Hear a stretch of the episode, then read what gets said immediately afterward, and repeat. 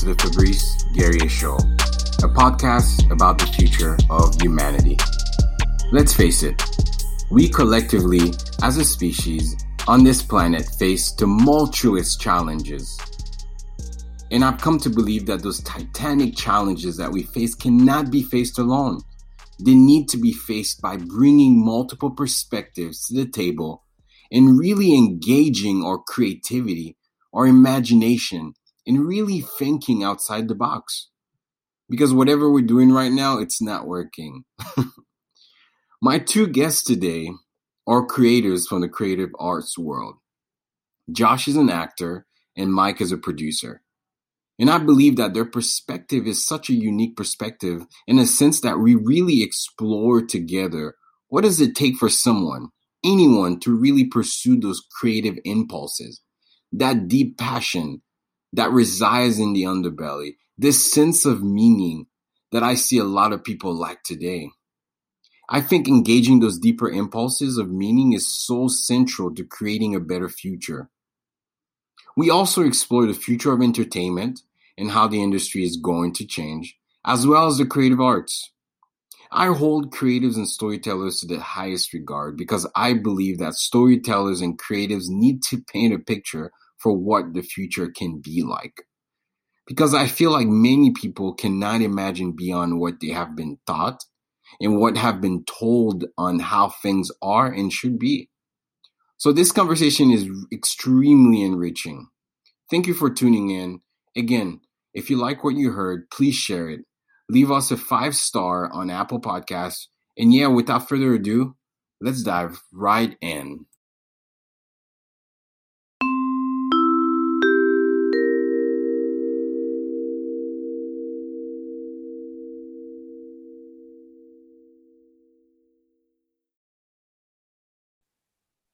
All right, welcome everyone. I am excited to have guests, two guests with us tonight or today.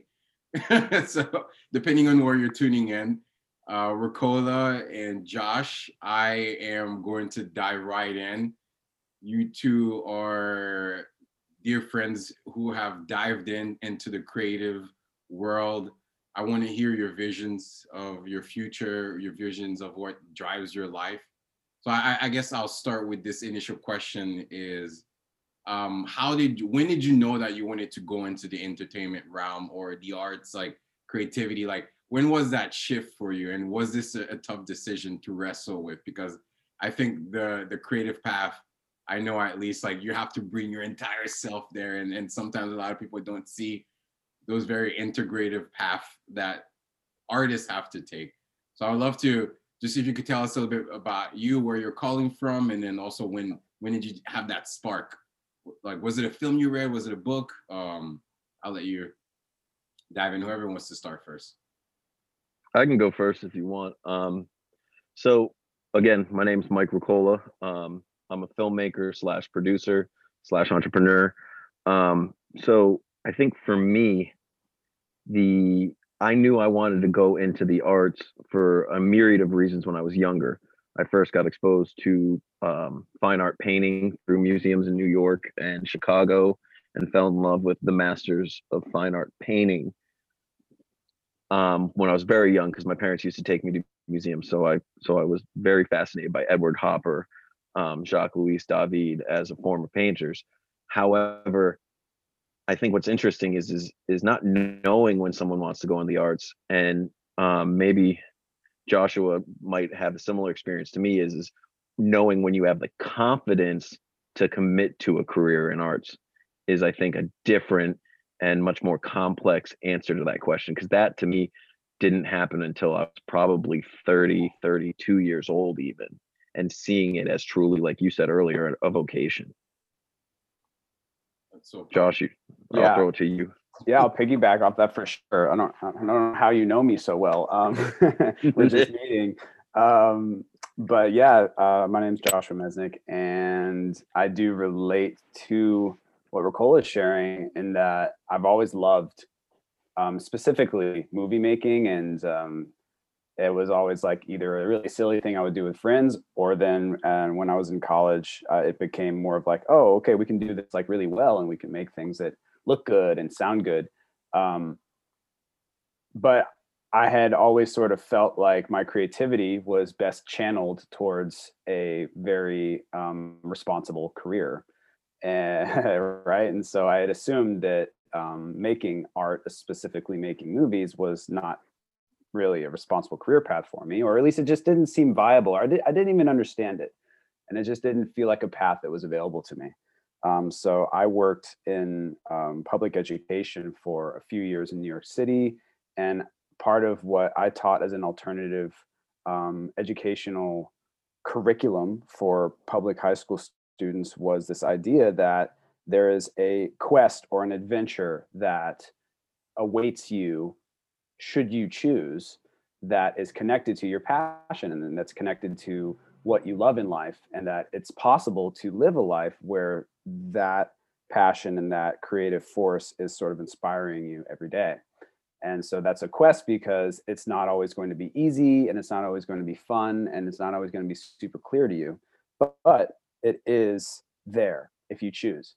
And so i would like in our classes i would talk about this idea and then i think part of me knew deep down that i still was yet to go on my quest to a degree. There was still part of my my life that had been undiscovered and uh, untapped.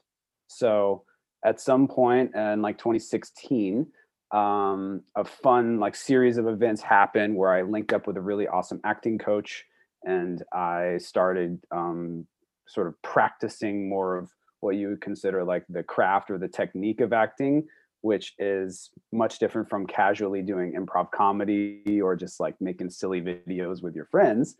And then um, i got a call from some of my best friends in college that i studied and uh, performed comedy with regularly that they were going to move out to la and get a house and pursue their dreams. And there's a bedroom open for me in this in this house if i want to be a part of that journey.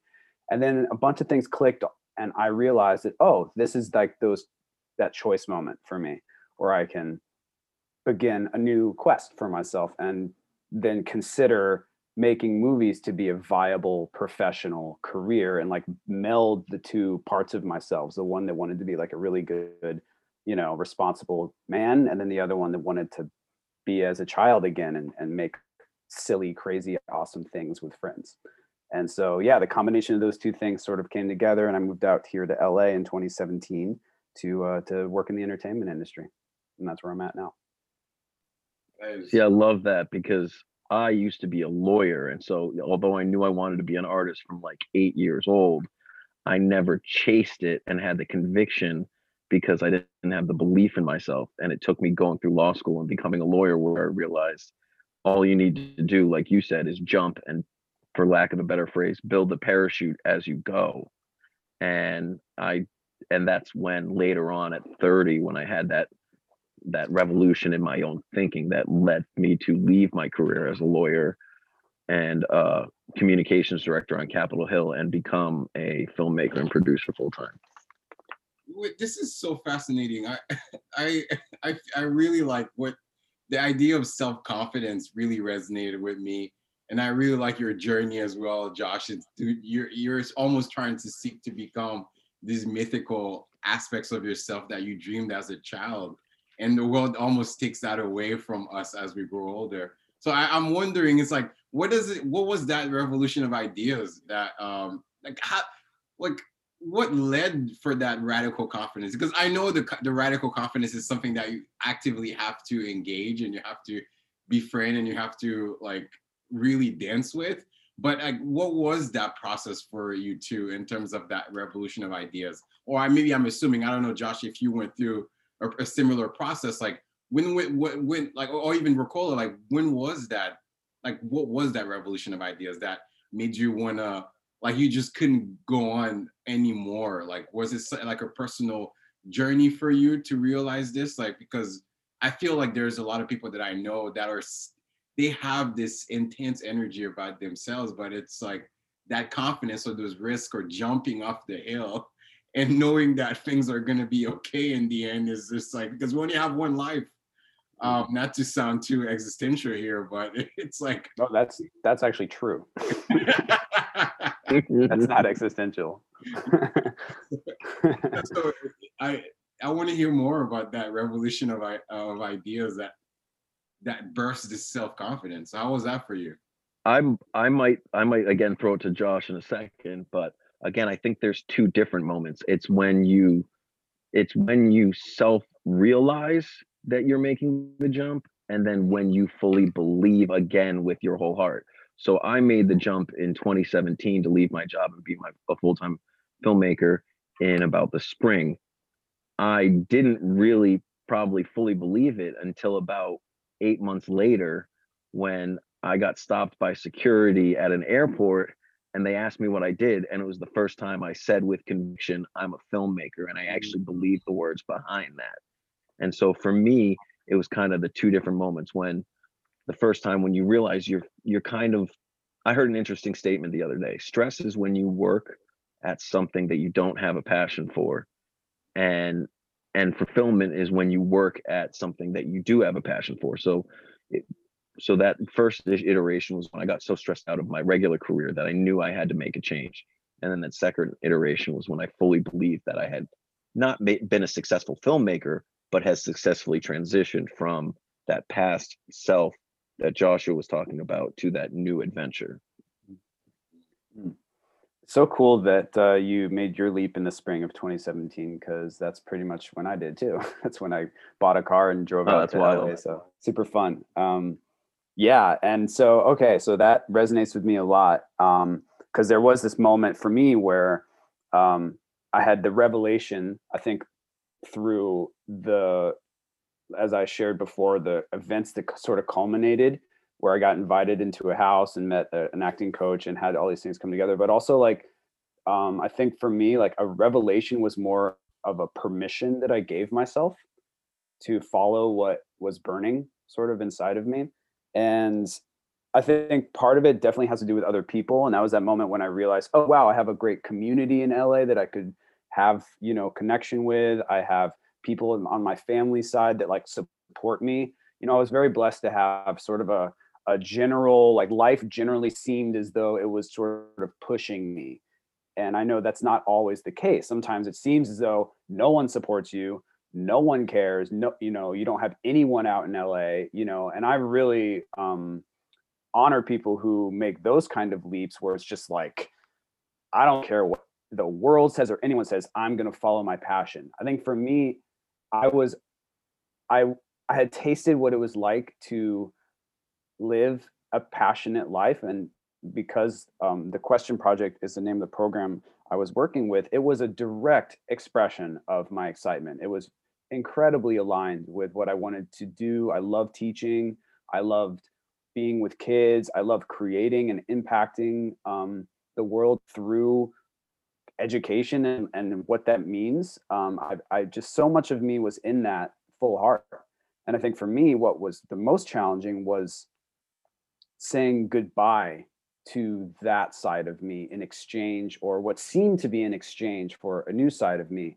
So like that for me was that first part of that revelation was it was like a permission for myself to move in another direction and to know that I'm not losing as much as I'm just changing the season here, you know, and that I was afraid that the program wouldn't I was afraid that things would kind of fail uh, if I wasn't around. And then that like put me in touch with a lot of parts of myself that kind of has like I don't know a rescue complex where you know um, i kind of feel like i'm the hero rescuing right or like you know that's a that's a that's a that's a nice combo for another day but it, it felt important um, in the beginning stages of of me making the choice to follow my passion and to come out to los angeles to like um, address some of the parts of myself that make me stay in one place and that sort of like hold me down. Um, and i think the the permission to myself to move on was also like giving myself permission to change um, deeply as a person and to let go of some of these aspects of myself that were more stagnant. Um, and then i so relate to this part of like claiming you know your title. I mean whenever here in la you know in, in the pre-world and the world before when we went to parties. I don't know if you all remember, um, but at these parties, people gathered, believe it or not, and they stood next to each other talking about things. And um, and uh, in uh, one of these gatherings called a party, I uh, would be asked often, um, what, what do you do? What do you do, man? Hey, what do you do, bro? What are you up to out here? And then there was always like that moment of like, how do I deliver this line?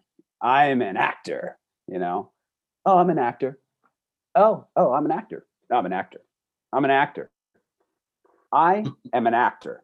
I'm an actor. You know, there's like a million ways to deliver the line, but it always flopped because it's just a line. Like I didn't actually feel that I was an actor. Like I would always just be saying I'm an actor, and they'd be like, and, the, and you know, then I'd like say it, and my face would be blank, you know, because I'm just like, oh, I'm an actor, and I'm just looking at them like, yeah, and they're like, all right, cool, well, that's dope, man, and it would just the conversation would fall flat because like, you know, it was an empty statement because I didn't really fully believe it. Um, and partially because I really wasn't an actor. My income statement did not reflect that I was an actor. um, you know, as much time as I had in a day, maybe like 5% of it at most was spent actually acting.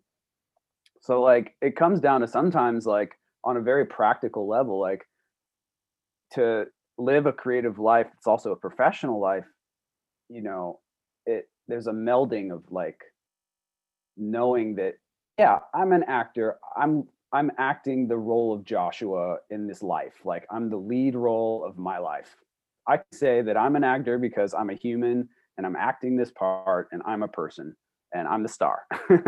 And uh, but then there's the there's the craft and the profession of acting which if, if you're really going to say you're an actor how much of your day is spent acting? How much of your income statements reflect that you have been acting? Uh, how much of your life is dedicated to acting? And i think when that is in line then it's like oh i'm an actor you know and then people are like oh cool like yeah i was on this set the other day and oh i'm studying with this person and yeah i just love i love acting because of how it, it brings you into more connection with yourself and, and you can you can easily just continue upon that statement of who you are um, yeah, I, let me interject real quick. I think no, no, don't, don't. I think no, seriously, everything you're saying is, is something I've, I've, dealt with in my own personal journey as well. And I and I and I really like what you said, Rekola, about that question, that moment. It's almost it's almost this culmination, culminating point where it's the it's the most ripening moment where you needed to hear this statement or this this engagement to catalyze something in you. Um, because for me as a writer, it, it's almost it's almost as if like I I still have challenges wrestling with my own identity inside. I'm a writer, but it's like I think I feel like for me, and I want to hear your thoughts on this, and maybe Rekola, if you have any response to what Josh says as well, is like I feel like when I read about people that I look up to who come before me, like writers that I have that have lived their lives, like reading about their biographies, people in the inter- entertainment industry that have like gone out and done and creating art that I've become obsessed with that I really love has inspired me. So so I would love to ask that question like to you both is like I know Rekola we had a conversation I think it was about like last year or two years ago I don't remember but it was uh, post COVID or not post COVID pre future pre COVID hey um, post COVID love those days love those days but um we were talking about Alfred Hitchcock, for example, and how like we mm-hmm. love Alfred Hitchcock. So I would love to hear, like from both of you, when you first made that leap in that journey, were there movies, uh, producers, actors, writers that inspired you and that kind of created that vision for you? Because I feel like you almost need that meaning to make that next leap.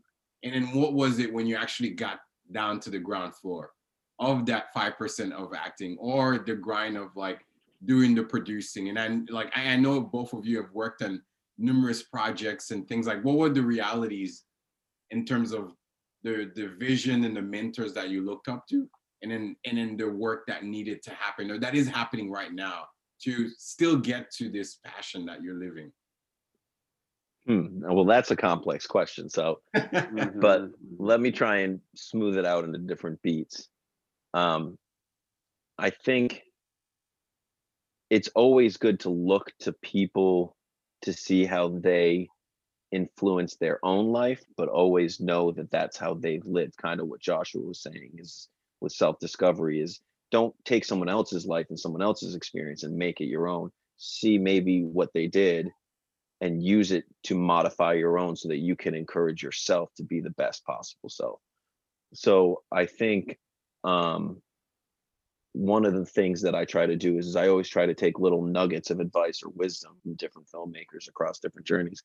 And one that was kind of um, what Joshua was saying, the opposite that to his career was like someone like me who was in law and I'm still in Washington DC making movies and films and I don't know a whole lot of people so when Jay Duplass who is a low budget filmmaker who is now a kind of a Hollywood big, not big wig, but Hollywood medium wig, um, is making all these kinds of movies. He used to have a famous saying: "Is, is don't wait, the cavalry will eventually come."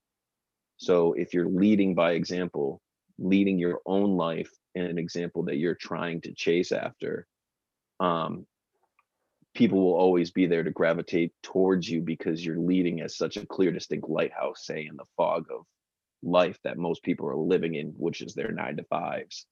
So I think people will eventually gravitate towards you. So just, I don't know if this is kind of wandering or meandering, but I think for mm. myself, I've always looked and got influenced by filmmakers who made their own path heavily reliant on their own self discovery and finding what works for them. And I think that's why I liked Hitchcock when we talked about it, is because he started as an art director who then became a set assistant director, who then became a director, who then crafted his own movies and created his own complex because he believed in his taste from the beginning to the end.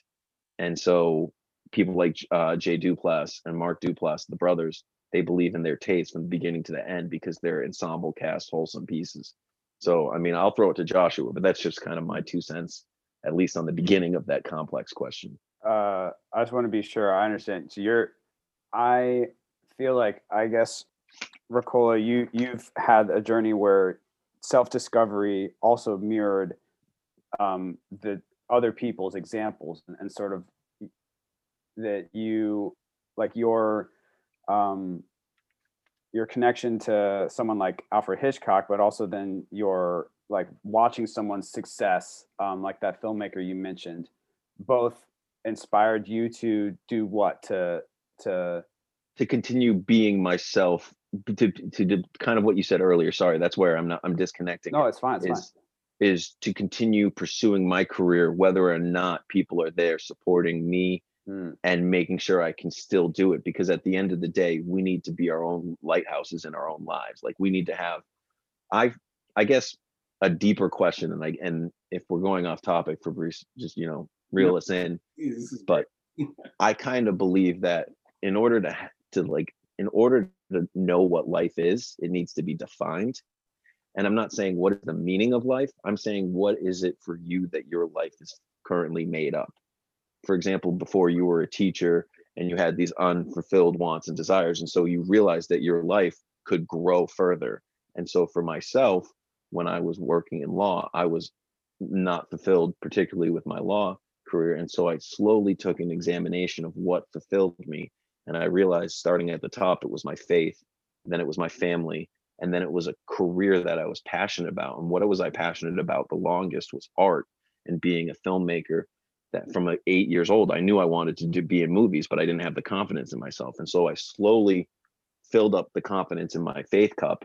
And once that was focused and done, I then moved on to filling up the confidence in my family, which built a safe home base for me to then go out and leave my career mm. and pursue a third or a totally different career. And then I filled up the third bucket, which is uh, what I'm doing now in the process of, uh, which is being a filmmaker and finding now that confidence that I am a filmmaker and now going from small projects to medium projects and hopefully one day going to larger projects. Mm, that's super clear now. And it's such a great point because I think it's easy to come from to a conversation like this and then leave feeling like you know you're watching some TED talk about, you know, just go and jump and follow your passion, but I think it's important, as you're saying, to recognize that there are deep, deep caves and wells and aspects of ourselves that are like the foundation and the root system on which we then build a passionate life. And I think maybe um, some of what we experience is like being disconnected from a passionate life is actually we're just not really filled out at the base and then mm-hmm. what you see at the top is sort of a, a, reflection of like what's not really super filled out like you're you're in you're doing a life and you're in a job which isn't super super connected to who you are but how could you have a career that's really connected to your passion if you really haven't filled out the awareness of that part of you?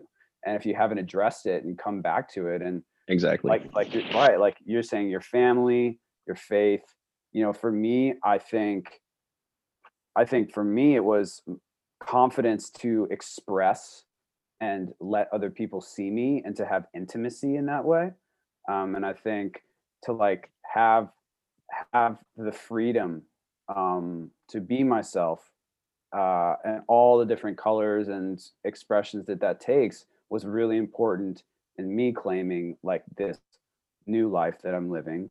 Um, but it was also a huge combination of like coming back and like making peace with wow i'm gonna i'm gonna move to the other side of this continent. My family lives in florida. I'm gonna live mm-hmm. in california. Being in new york was sort of a little bit more safe you know? I could have a shorter plane ride right? Like there's part of me that was you know sort of innocently still holding on to kind of you know my my my connection to my home but also like my more youthful parts of myself that isn't ready to leave mommy and daddy kind of thing mm-hmm. um, and like similarly with uh, my my i guess deepening also faith in how life unfolds um, i think part of me like understood like wow you know if you if you're really connected and if you're if you're really passionately pursuing something you'll find the right things, you'll meet the right people. Boy, will you imagine how things are going to line up for you. And then I get here to LA and it's just sort of like, you know, a big kind of trumpet that just sounds like a like it's just a flat note. It's just like I thought it was going to be this like incredible, like I have a hang glider and I'm just gliding above the, you know, the the ocean, but it was more like I was in a jungle and like a swamp and I'm like having to forage for like little like root vegetables and like see like find little opportunities in what seems to be an incredibly complex and not so easy to survive an ecosystem. And i will say that um, a, a moment where i where things sort of clicked in terms of coming into wholeness um, for me was making a choice to to do a job and a series of jobs that weren't exactly like ideal um or that weren't like what maybe my like myself eh, my more visionary self would have wanted to be an acting job but that were within reach that made sense that were financially also positive and that gave me an opportunity to then say to someone, I am an actor because yesterday I spent 12 hours on set and I made enough money to pay my rent because of this job that I'm doing. Um, and this, you know, this was me jumping into background work and just getting on productions. Um, and that that was in the beginning of 2019. Um, and that let me really trust uh, that even these like menial kind of seeming because like as a background actor non-union you make minimum wage essentially. Um, and i really wanted to like come into la get an audition right away. Bam bada bing bada boom. Yeah i'm a spokesperson for Na- nissan. Boom how about that? Mm-hmm. you know hey who wants to you know collaborate with me on this film that i've written? You know right? Um, but but doing background work was like a humbling experience and i think that's kind of what i needed was to humble myself a little bit um, and make and make a choice to to to simply act on the thing that was within my reach that I was almost overlooking. You know, that background work was always there. But was I willing to humble myself and just sort of actually do the thing and commit my life to it? Because when you're on set, it's 12 hours um, and you don't do anything else. And sometimes you do that five, six days a week. And now all the adventures I was thinking I wanted to have in LA were less prevalent. No, I, I completely agree. And I think that's valuable in, in multiple senses. And and the first quick one is is, is I think what you touched on is especially with echoing what I said about faith is is I, I'm not meaning faith in a religion particularly, although that does help and that is what I do fill my cup up with but I also mean, mean you need that faith in yourself that you're pursuing it and that it's not the highs and lows of the daily life. It's the highs and lows of the years and the months, the years and the decades of what you want to mm-hmm. pursue for a life and having faith in yourself. The second thing that I think is also equally important for someone who is thinking about transitioning, making the jump is when they see when they have when they're in an unfulfilled career and they're jumping to the creative arts whether it's acting or filmmaking everyone always thinks they're going to have these overnight successes. But what you touched on, which I think is extremely important, which I try to live by, is being a filmmaker and a producer. I want to make movies and I see these people be successful making movies, but at first I need to be successful in my life.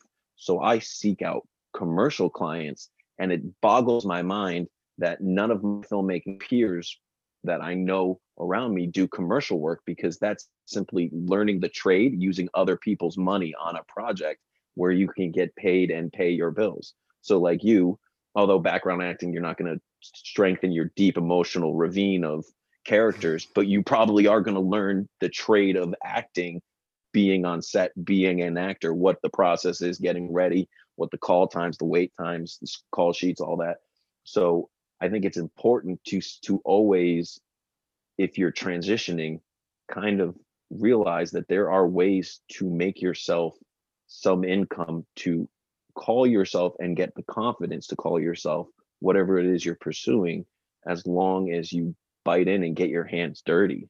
Seriously, I feel like both of you are spitting a lot of wisdom and I feel so inspired right now because I, I want to pull out two things and then we're going to shift gears a little bit. I feel like what I've been hearing is that our whole self inside of who we are, we have an originality that is true to us. It's almost as if we have to align ourselves with our own meaning, with what works for us, with our own talents, with our own gifts. And it's like we almost have to reflect that light and look inward to this infinite labyrinth and really seek to understand what those parts are and create a syncretic relationship where you're bringing your entire self, you're integrating things, and you're this sort of universal uh, process in terms of your passion.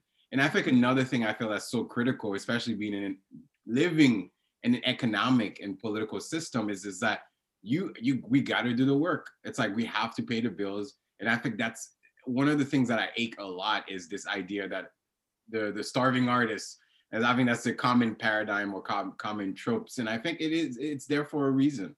But I do f- agree with a lot of you, and I love the picture that you've designed, Josh, and you being in the forest, and then it, it was the Hollywood was almost like a complex jungle where you're literally having to forage like little piece of things, and then I think you you I think I, the interesting thing is that this the vision you you define was you're almost by yourself in a way and I, I, didn't see there was like a lot of people or mm. going to that journey and I, maybe you painted that too as well Rekola so my question is I feel like maybe that's my intuition but I feel like when we're looking at in terms of really making a dent in an industry or making a dent especially the entertainment industry we almost have to look towards the future and we almost have to look towards how the trends and the winds there's like the heavenly winds are sort of shifting in the direction. It's like you're putting your tongue in your mouth and you're putting your finger up and you're trying to sense the direction of these subtle cosmic winds. And I feel like a key thing for that sensing is this authenticity, this originality, this idea that you have to lead without fear and being able to embrace other people and collaborate with them. And also willingness to start from the bottom because you almost need that template foundation to do the work. So I would love to hear like how like how have you seen the you're in from your sense it's like josh you're doing acting Rekola, you're looking at uh, production and and and filmmaking it's like how how is the industry shifting and how have you like aligned yourself with this big change because it's like i think a lot of these changes is like the empires fall and the empires rise.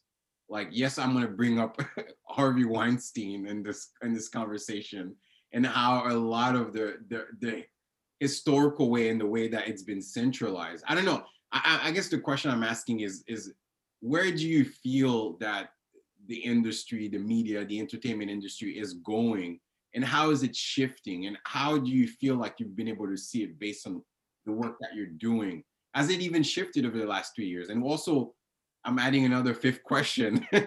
it's like COVID, and I think COVID had uh, the quarantine had had such a major impact in terms of like the the codes and the the policy that production companies have to have and now they have to be more safe in terms of the people they hire because it's like there's more risk in bringing on new talent so I, am wondering is like where where is where have you seen or where do you even feel like it's it's going in terms of your craft in in the industry i know it's a large question but it's a lot to unpack i have a way to address this through um, a personal example and i think because you know i'm not all right, so I'll just start with this personal example um, to sense the cosmic winds, as Fabrice is saying, um, because I think we can sense the cosmic winds through our individual uh, experiences.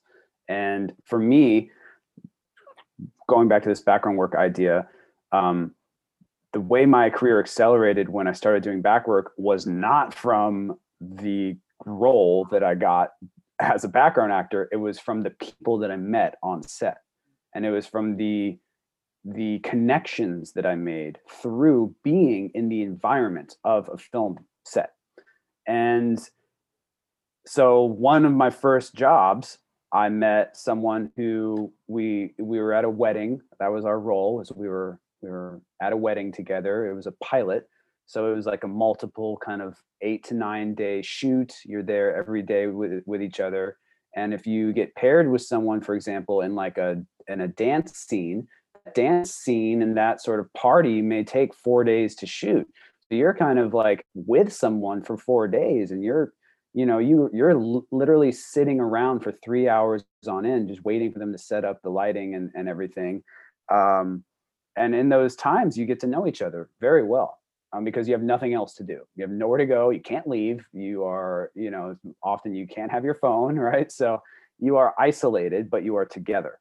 And this person uh, and I got to talking, and eventually, you know, towards the end of the shoot, um, she had dropped an idea that she was trying to put together a pilot for herself, and she wanted to create something, um, and she had a vision, and that you know, I might, I might fit with with a vision. And there was a, a, way that i might be able to help her and, and share and, and, act in her in her movie. And so like time goes by and we end up um, in the summer of that year making something together. Um, but what was so beautiful about how that happened was you know she isn't super rich. She's not like you know some millionaire so she can't just buy a movie. Um, she doesn't have experience relatively speaking, in making something like this. This is her first time ever doing anything like this. You know, she's she's she wrote it herself. It was her first thing that she's ever written. And what was so cool about then how this connects to the future is how she was able to then pull together different people who have different skills.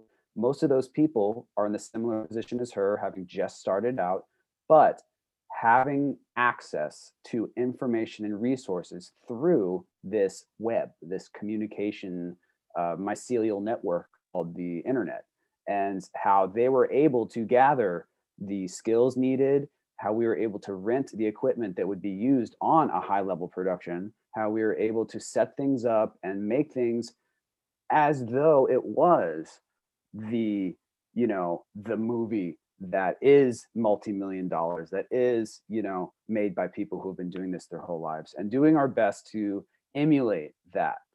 And we did a great job. I mean the the footage that i got is awesome you know it's it really came together. It benefited me because i got to have the experience of acting in you know multiple day shoots and long hours and a lot of dialogue as a lead. And you know it gave me great footage for my reel and for her it's something that she's pitching to networks and stuff like that so but all this came because of the connection of the ability not only for us to be connected on a set, but then for us to have connection to information and resources through the internet that allows us to be empowered as filmmakers. And this, for me, is what I, I see as a progression forward in this industry is that we all now have the ability to, with less resources than ever before and with less experience than ever before, still make art at a fairly high level.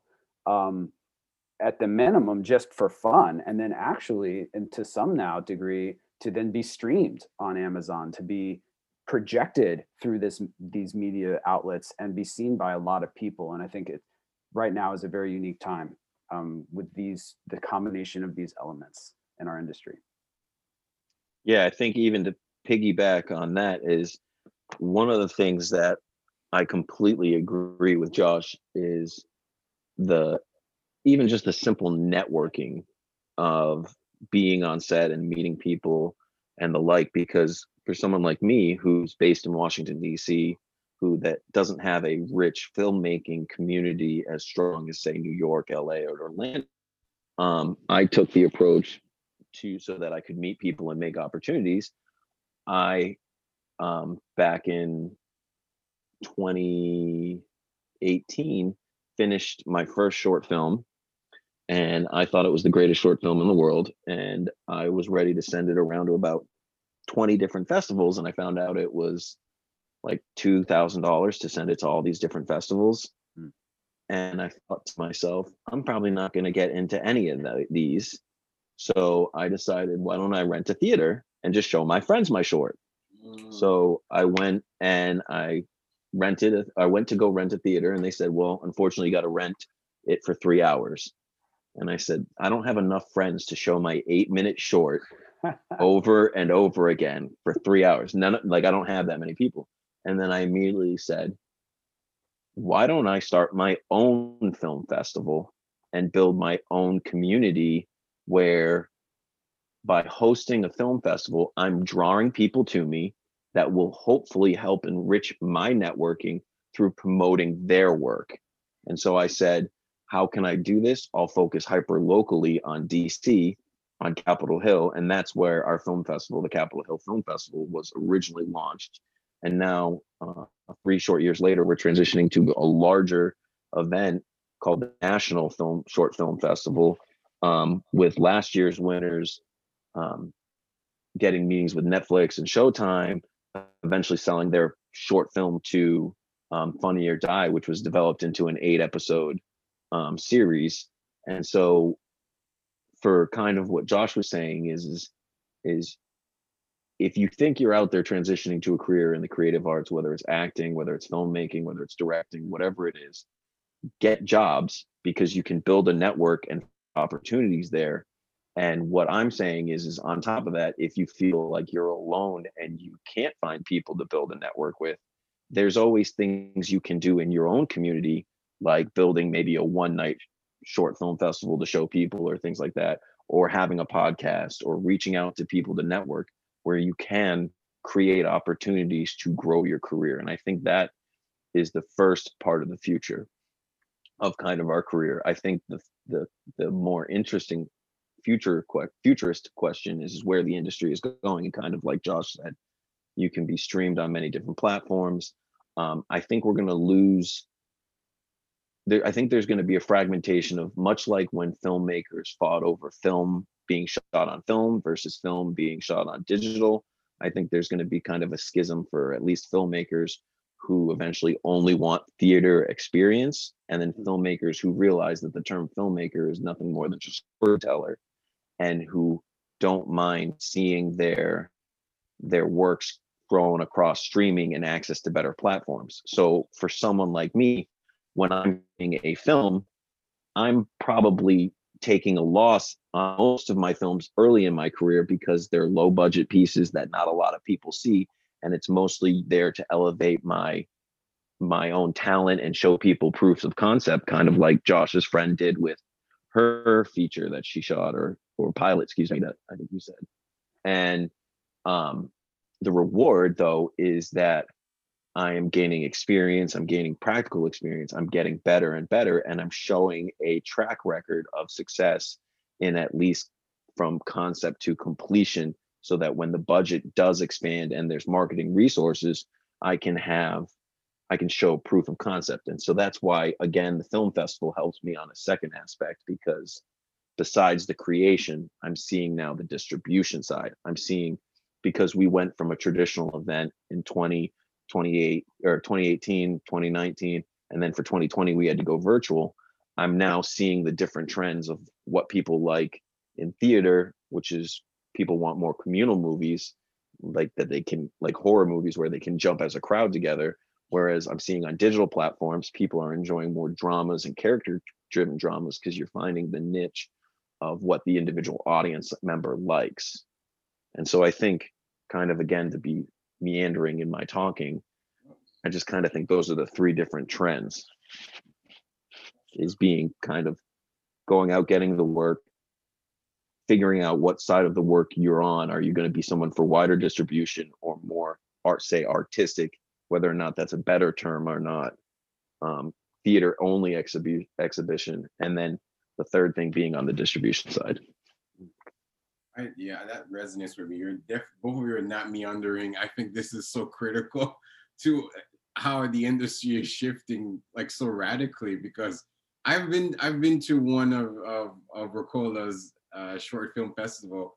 It was I have to say it was a packed house. I think most of the seats were filled. There was a lot of people there. Um, and so we're pretty close. We're we we get pretty close to sell out, but we're not fully sell out. That will be the dream one day, but not until we get to those good post post COVID memories. the post COVID world. I don't know why I said that, um, but I, I do. I, I do want to. I think you guys bring a good point. It this sort of movement where technology is bringing these communication devices, bringing more access, more tools, more opportunities for people to create their own selves. Because it's like it's almost as if if you have a community around you, that's where people. It's like gets attention is being drawn to that. And I really like the metaphor of the light post, the light or the lighthouse. It's so almost as if it's like you have to find your own light. You have to find your own meaning structure and you have to take the risk to be able to go out and pursue all of these like impulses that you can't really make sense out of. You're like, I want to do this. This is what brings life to me. So I guess how what, what was that process in terms of I guess I have like multiple questions in my mind because I feel like I remember I was reading somewhere where someone shot an entire film on a on an iPhone.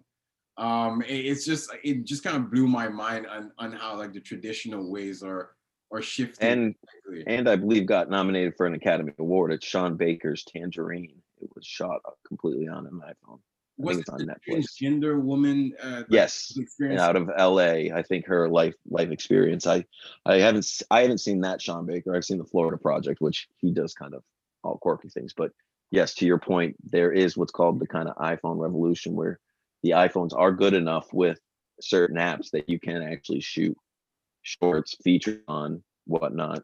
Steven Soderbergh does it. Um, Martin Scorsese just released a short during quarantine that he shot on his iPhone. So what does what does that what are the implications of that i feel like we have we as a society haven't really seen the astronomical implications of of having a, a little tiny device that can allow us to connect with millions of people if we put enough focus enough synchronicity enough passion enough luck as well um, and enough grit to move in a direction to create that light like what are the implications because I, I know with this COVID world, a lot more films are now transitioning now into streaming platforms.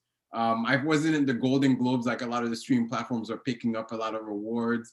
Like I remember even two years ago, there was a big fight in the MPAA in terms of like admitting Netflix into the Motion Picture Association.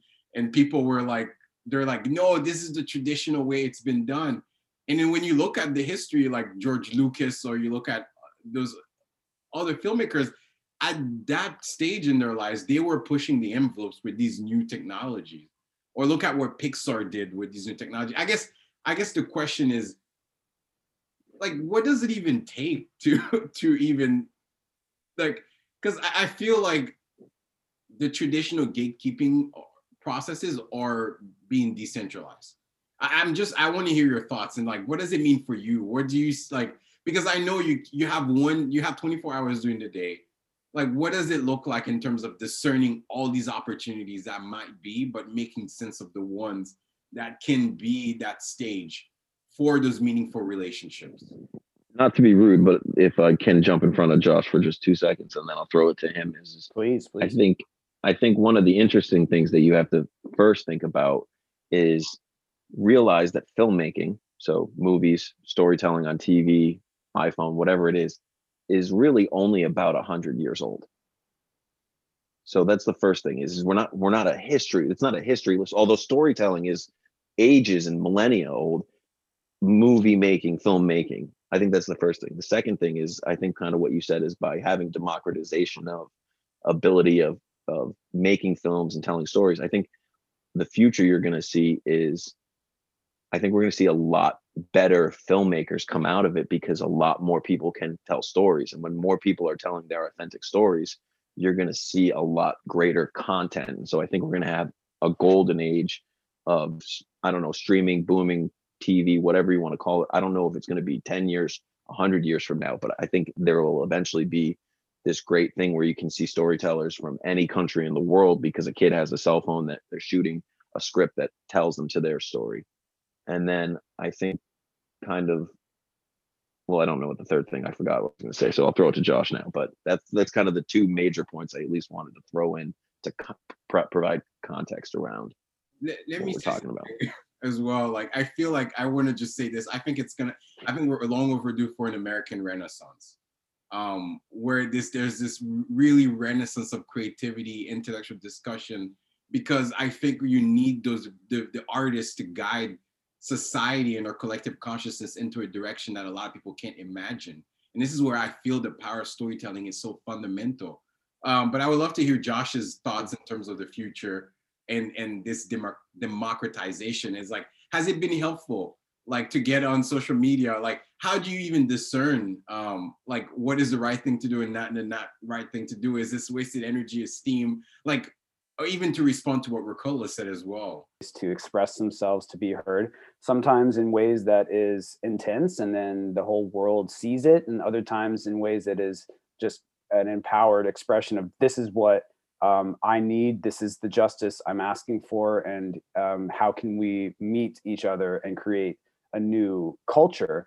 You know, this this social uprising that we're experiencing during these times, I think, then is something which is rooted in what will then become the art that is made out of this time is going to be an art that is a lot of radical voices and i think we're going to see now like there's always been radical filmmakers but have those radical filmmakers been able to make something really radical and then stream it and then it gets viral and now something that would only be held by the gatekeepers out of theaters now becomes you know in people's living rooms. And i think that is part of the revolution in a way is this this ability for us to have very very very radical artistic expressions be recognized by the audience that resonates with it. And then that audience is large enough now that they all have access to these streaming platforms of this internet streaming or whatever platform arises that that that art is a, that influences culture so that's one interesting strand that i'm excited to be a part of Something else for me, um, I don't know, this just feels relevant is like if I could play a little bit of like a advocate, a devil's advocate to the positivity, um, which uh, I enjoy doing because I'm a very like positive person. So I kind of like, you know, go to the dark side a little bit, but um, you know, a lot of this like the tech, the cell phones, which lets you make your things, and then you can just like, you know, get 8 million views by just like holding a selfie in front of your face and like stitching it together on like you know movie iMovie and just making something silly and millions of people seeing it. That's incredible. Um, but what i hope and what i don't want to have happen is that a whole generation of people loses touch with the craft which allows this art to take very high level effect. So like when you watch a really really well done film which is incredibly lit and and shot in a way and the actor engages with the lens in a way and the actor next to them in a way where all of it comes together to then impact you and you cry. Um, that is something that you need to be an apprentice of. You can't just sort of poop that out i don't think. Like you might be able to make capture an amazing moment with your phone and sort of i don't know you know find a way to capture a moment that does affect people of course and that we see that all over the place in our social media in our in our tech uh, internet connected tech world. But i just i just know in myself that i had to come to a place where i had to realize that i had to really be a student for a long time and i have to continue to be a student to learn something that has been perfected over a hundred years and longer when it comes to theater and, and performance arts. Um, so let's not throw out the old way either.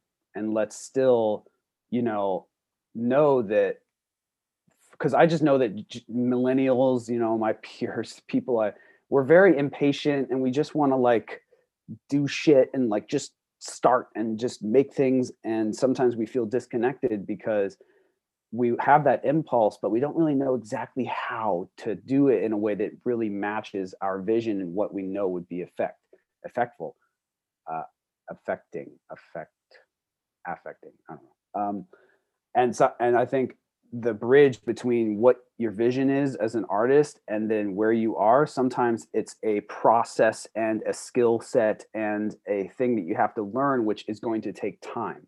And we can't just rush and just ignore the craft of making film and this type of art. So that's just something that feels important as we're going into the future when everyone has access to a camera and some probably pretty dope sound uh, sound capabilities of these future devices, right? Like who knows? You know, you could have little little, you know, you got like a, a a nice processor in your phone, which could be hooked up to a really good like wireless lavalier mic, and all of a sudden you got professional quality sound and you know, you know, we all that's coming. Um, and so just part of me knows that it's important to stay connected to the experiences that have led us to this point of making amazing film. Uh, yeah. Yeah. And I completely agree with you, um, Josh, in that point is that is that um, what we were talking about earlier is people who wanted to transition in careers and how you have to have the faith. But I think what you're talking about is is when you do transition and you are in that career, I think again you have to double down on that faith that you're going to get incrementally better as an artist throughout your career so that you can eventually be an artisan rather than just something someone who's just a say filmmaker or mm-hmm. just like you said an actor right. someone who actually follows different acting methods and studies and says oh i believe this method and so i'm going to mine these experiences or i believe this style. And, and you know completely agree with you. Yeah and it's and it's not about being the best. It's just the fact is if you want to master something it is just going to take time and there are many paths to mastery and there's going to be many new styles of filmmaking. You know it's it's there's no like there's no it's not this isn't about kind of holding yourself down to one way of doing things. It's just more of i think for me it's just personally um relevant that i am sometimes turned off by processes because of how they just sort of stop my whole uh, my whole circus show here called my life and they really make me you know have to slow down and and take things step by step and bite by bite and moment by moment. And it just i think i think part of what's coming up for me is what i'm sensing in the collective is a is people are getting very everything's faster faster faster faster faster. More more more more more more more. 5g 5g 5g 5g i want my video now. I want my content now. I want to stream here. You know i want to make my career go. I want to i want to get invested in stocks and make millions of dollars tomorrow. Like there's this like this energy of people getting very impatient and um, technology stimulates that i think. So slowing down in this life, I think, is something that either you start choosing um, to harmonize with because I think life has a rhythm and sometimes it's fast, but sometimes it's really slow. and I think that's a, a choice to harmonize with that rhythm. And if you don't make that choice, I think eventually the rhythm of life sort of catches you and you sort of stumble and you fall and then you have no choice but to slow down. And I, I completely yeah. agree with you. I think that's one of the most valuable insights of today that we've talked about because I know that I hit the wall as a lawyer because I was unfulfilled and then health problems came up. And so when you're unfulfilled working and then you have health problems and then you realize you have to make a radical shift in how you live your life, you I was forced to slow down. And then I was forced to slow down and kind of again what Josh was saying is the advice sunk into me from my wife, which was brilliant advice, but it took years to to realize was that in our lives we should be focused on daily little victories, not hitting home runs every day. You know, let's just hit a single every day. Let's just get on base. You know, and the next day we'll try and get on base again. And then by the end of the week, we'll have at least scored one run with a runner in scoring position. And so, not to do baseball metaphor, but like little victories, I think as soon as I started adopting and realizing that I'm going to have greater success in my life by doing one thing each day incredibly well and building on that, whether it's my craft as a filmmaker, um, whether it's my craft of networking, whether it's my craft as a storyteller, whatever it is, that sustains me more than saying hitting a home run that only lasts that I think I can tell all my friends about that is about pub publicity or popularity. I think the the living a life of daily victories. And again goes back to what we were talking about earlier is again faith maybe not faith say in religion but faith in yourself that those little victories will add up to a successful career where you become not just what you want to do but an artisan at what you do. I i that resonates with me a lot the idea of slowing down. And i think the idea of slowing down almost seems that it's it's like you have to have so much in alignment to be able to slow down. I always use the metaphor of the fan. It's like you're going fast and in high resonance of your you're in tune with yourself, but it almost seems like you're slowing down. You're present in the moment. Um, I mm. I really appreciate what everyone has said. I think we're nearing towards the end of the the show, but I did have one question, and I think this might be a, a little pushback for this idea of patience and I, I I agree. I totally agree. I think we need to be patient with ourselves. We need to be able to understand the craft and to a level that is necessary. For one of my personal realization over the last five six years, I and it and I feel that comes in into why I believe I've been brought on this planet for is this idea of storytelling, and I hold storytellers to such a high regard because I feel storytelling, I feel is the most important thing in terms of human evolution, in terms of, of culture, value, catalyzing force in terms of our own awareness, in terms of, of defining this vision of peace. I think storytelling is probably the most cornerstone. It's a mythological device that encodes information, can radically shift the inner life of someone or plant the right seeds. You can't really force new ideas into someone but you can create a mirror that allows people to reflect. So art. So I, I hold storytelling to high regard. And I personally feel that a lot of how the storytelling has been told, whether it's how we look at our history, whether it's how we look at other folks that are disenfranchised in our society, or whether how we look at women, um, whether we all look at all the people in voices, I feel like a lot of the storytelling has have been very violent. And I know there can be a lot of pushback into that and and that violence is in in terms of it doesn't necessarily allow a person to think.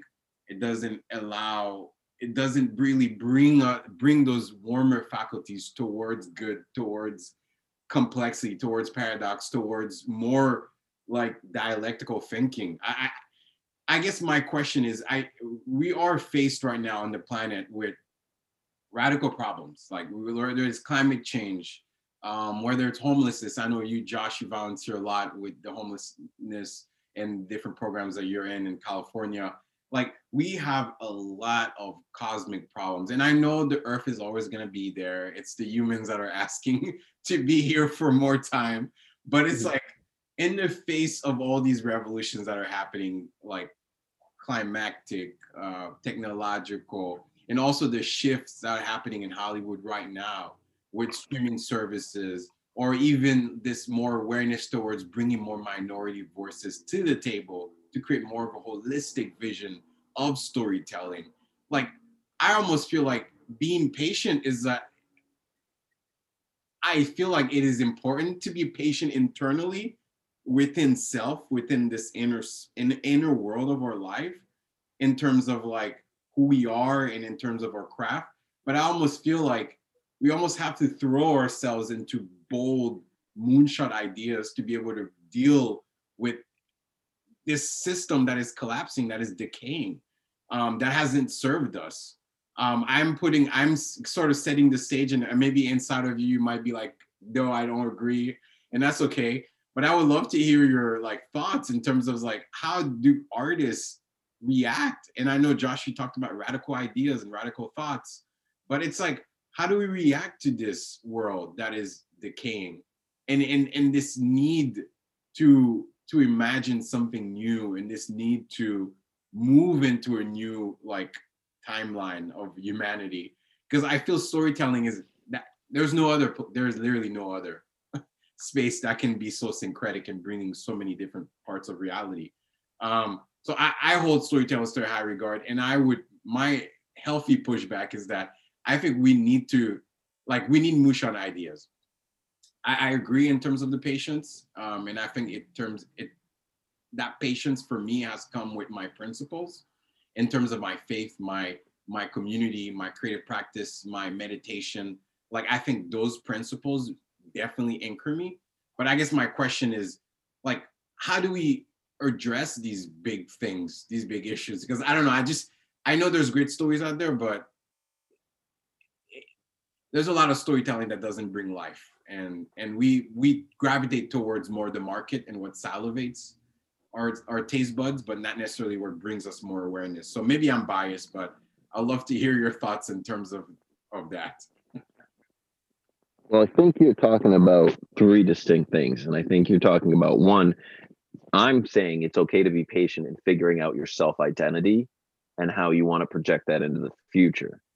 I think the second thing is you're talking about career. And I think that's where it's okay in your career to try and be radical moonshots, to try to tell stories in new ways, to try and tell new voices. I think that's okay to be a little bit fast forward. So I just want to make be clear in that, that that there's two distinct things. Is I think it's okay to be pause, to take pause, take moments of silence for yourself and your own identity. But for your career, of course, be radical.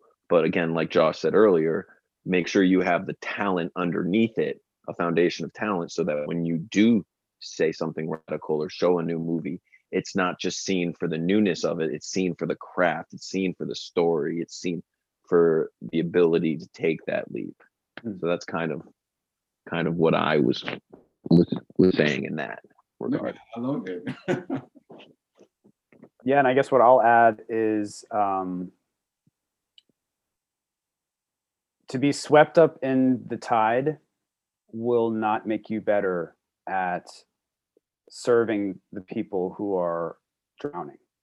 So like if you make art as a res- as a reaction to things and trying to like save people from their experiences, I just don't think that art is going to really translate because it's not really coming from like maybe a place that is connected to your true excitement or experience it's more like you're projecting what you want people to feel and you're kind of sending it out. And i just know that in communication in relationships and then in movies those type of things don't always connect and people feel like they're being missed because really i think um, people who are going through some very challenging times right now um, they want to feel connected others. They don't want to feel isolated.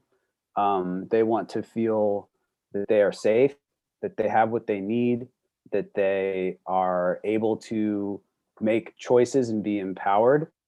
And all of these things, I think, as artists, um, we can serve these these important human needs.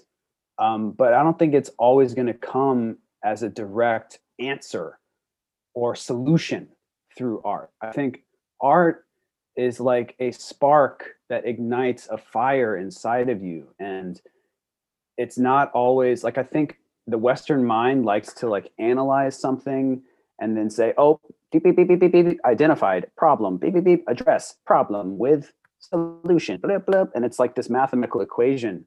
But I think the way you move a human into healing or place or a new place inside themselves, it's not always it's not always done that way. I think people are moved by the soul. They're moved by something that's deeper and that is tapped in from us and we don't tap into that by you know kind of seeing what's going on in the world and then analyzing it and then addressing a specific part of it that we think needs help that's a very general statement but i'm just tapping into what i'm experiencing right now. And i think the way we really address and and serve this world that is in many ways having a tough day um, we have to be rooted in something solid within ourselves whether that's a confidence that we have that has been garnished over our experiences or whether that's just a certain understanding that well right now i'm so privileged to be able to make a piece of art. And so how can i make something that is from this place of abundance and gratitude and stillness and you know solidness that's within myself and not give up this inner sanctuary thinking that i need to kind of get swept up in the big storm that's happening all around me? I think if artists are too swept up by things they're they're just not going to have the fortitude and the stillness which allows you to tap into higher creative aspects and and channel something and make something that comes from somewhere else. And those type of creations really move people you know because it almost comes out of the current storm. It's like it is brought from the outside of the of the chaos from this other place. And um and yeah and yeah bringing bringing art from that other place i think it requires a certain amount of strength and stillness within that that is sometimes only accessed from um, from a uh, an inner uh, surrender to to the the chaos that's without and that's outside of you and then you're surrendering to this place within that is okay and that it's okay to feel good and it's okay to feel inspired and to make art from that place. Um yeah. I love that. I love it. Seriously you lead with the soul. Um your soul mission will find a way. I really really really like i appreciate those those that answer Rekola, any any response? If you don't have any, I'll move to the final uh final. No, I I I loved it. Super. Um, this seriously has been so amazing to get you to to talk about like the creative process, where you feel the industry is going, what your journey has been. I always ask the guests on the show this question, and is like either of you, what is the most important idea that you think people should be paying attention to? You can say it in a very short, concise way that is gonna you feel is gonna shape the future in the next 20 30 years like what is the most important idea or advice or thing that you've heard. It could be something we talked on the show or something you're, you're reading or anything. Um, I know, I know for myself, the most important thing is, is so I have a two year old and I'm going to be a new father to a son in a couple months. And I think the most important thing that I'm learning the older I get is the most radical idea that I've ever heard, but it hasn't sunk in until I've gotten older with a little bit more perspective is just be kind, treat people with kindness. That's the most important thing I think there is. Everyone's someone's son, everyone's someone's daughter, everyone's someone's father, everyone's someone's mother, brother, or sister. So just be kind. Thank you. ah, yes. Oh, the most important thing. you know I have to. as I've lived my life in this hilltop sanctuary. Um, I think just cooking it down to where I've found myself right now in this stage of my life. Um, I have a newfound respect for uh, people who are better than me, um, learning and uh, you know gaining insight from people, being being open to mentorship and apprenticeship, um, admitting that you don't know things and that it's okay that even at you know 29 you're just starting. That's okay.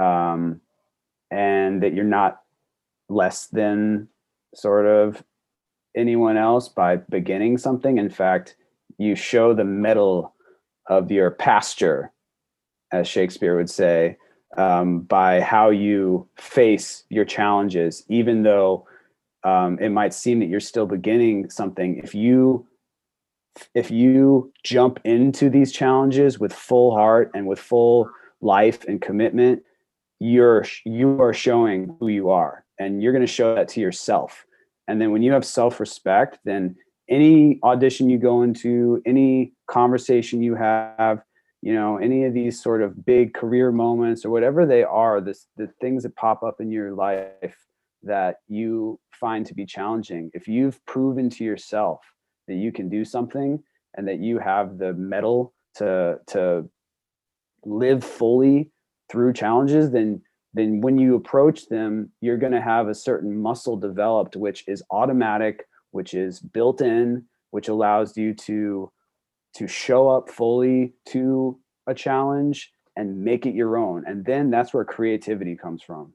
You know, that's where the great actors, the great artists are able to like be in these high stressed, high, you know, imagine sculpting a, a incredible thing out of granite and then like you're working on like the little piece of the eyeball and like you know you know that if you tap it wrong you could just shatter that that that part of that eyelid and that four months of work is gone. That's a high pressure situation and you have to develop a certain fortitude and strength within yourself that is automatic and it's only going to be gained through practice and through time and through living it.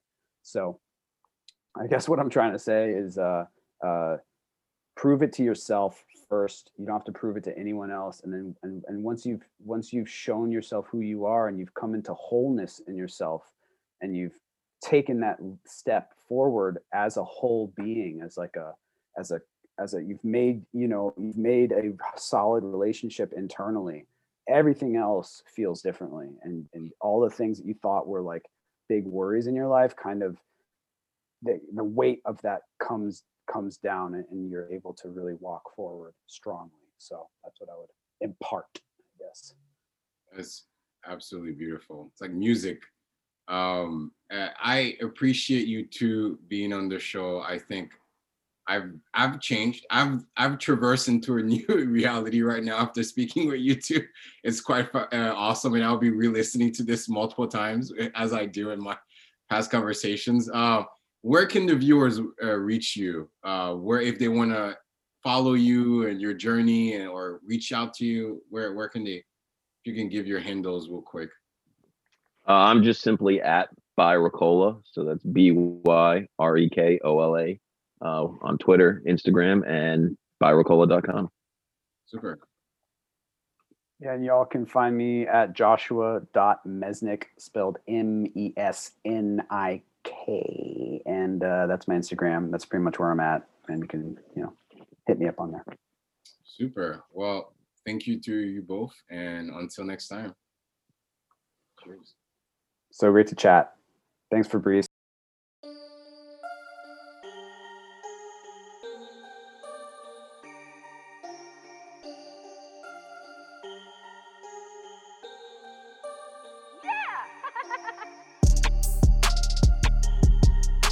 You for listening to the Fabrice Guerrier Show today.